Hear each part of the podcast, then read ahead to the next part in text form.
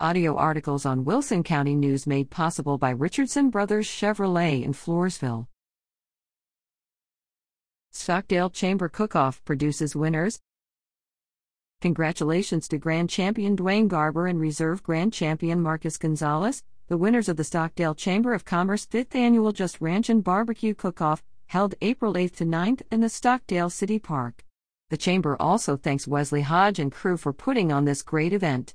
The International Barbecue Cookers Association event included brisket, ribs, chicken, and beans. A roping event was part of the weekend schedule, as well.